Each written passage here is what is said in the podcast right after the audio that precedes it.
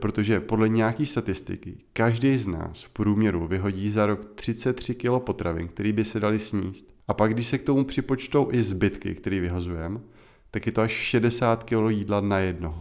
Já jsem František Hanovec a vítám vás u nové epizody Každým dnem lepší. Podcastu, ve kterém se dozvíte, jak díky pohybu, životosprávě a nastavení mysli být zdravější a spokojenější než kdy dřív.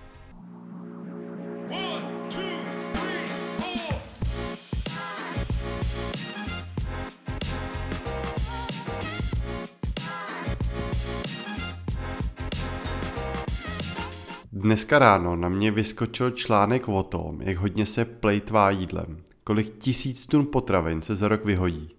Až jedna třetina celkový produkce potravin jde do koše, což je obrovský číslo, protože na to stejně musíme použít ty stejný zdroje, stejný čas, stejný peníze jako na to, co se nevyhodí.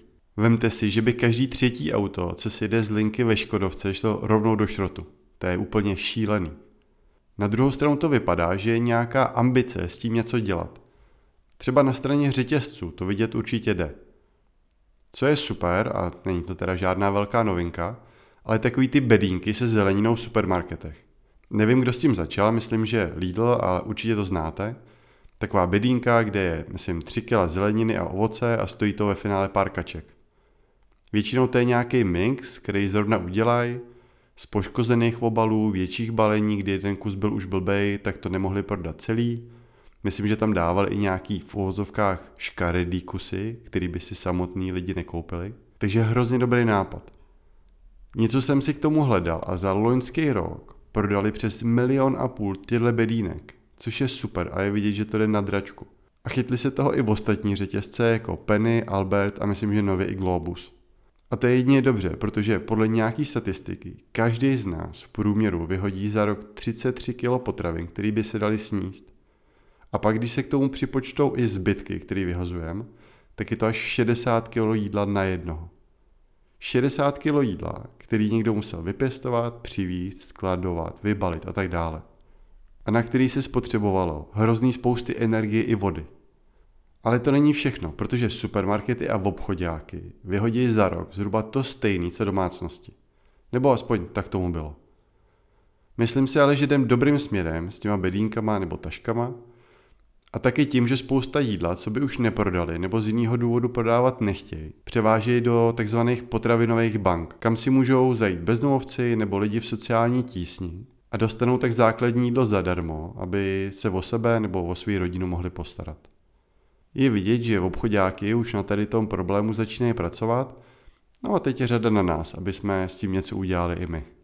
Je možný, že tomu trochu pomůže teď to, že všechno zdražilo tak si toho budeme snad víc vážit a nebudeme tolik plejtvat.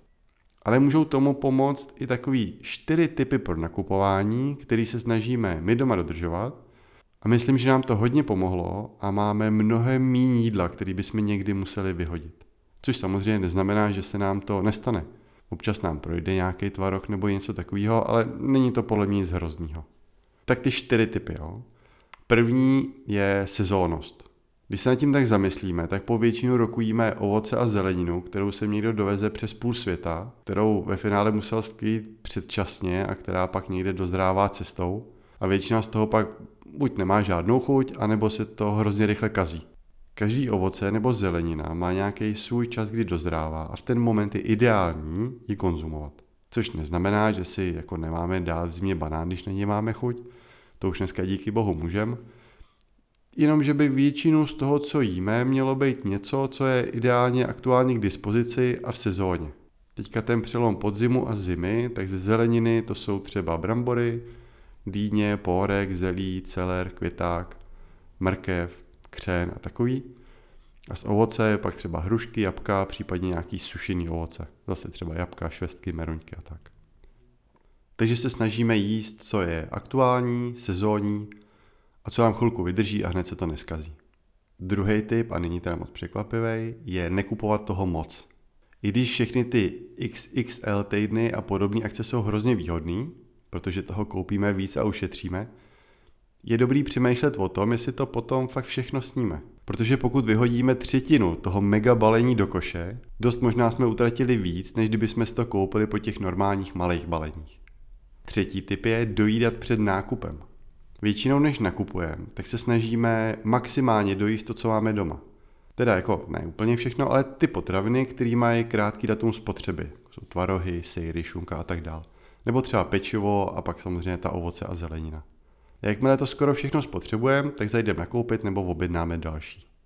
A tím se nám to doma nehromadí, protože když toho pak máme hodně, dáme nově nakoupený na ty původní potraviny a než si k ním projíme, už budou mít datum spotřeby za sebou a akorát je vyhodíme. A čtvrtý poslední typ je mít přehled a plánovat. To znamená aspoň po vočku sledovat, kolik toho ještě zbývá. Aby jsme pak v krámě nekoupili zbytečně to, co už máme, nebo aby jsme koupili pro daný jídlo jenom to, co potřebujeme. A k tomu zase pomůže plánování. Je dobrý mít buď v hlavě, nebo klidně vytištění na papíře nějaký plán, co si chcete udělat k jídlu. A podle toho pak mrknout, jaký potraviny máte, nebo co je naopak potřeba přikoupit. Díky tomu pak nekoupíte zbytečně jídlo navíc, nebo vám pak naopak něco nechybí. No a tyhle čtyři typy.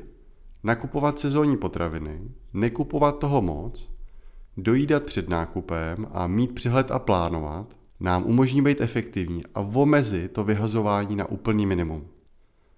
Věřím, že takhle fungujete taky.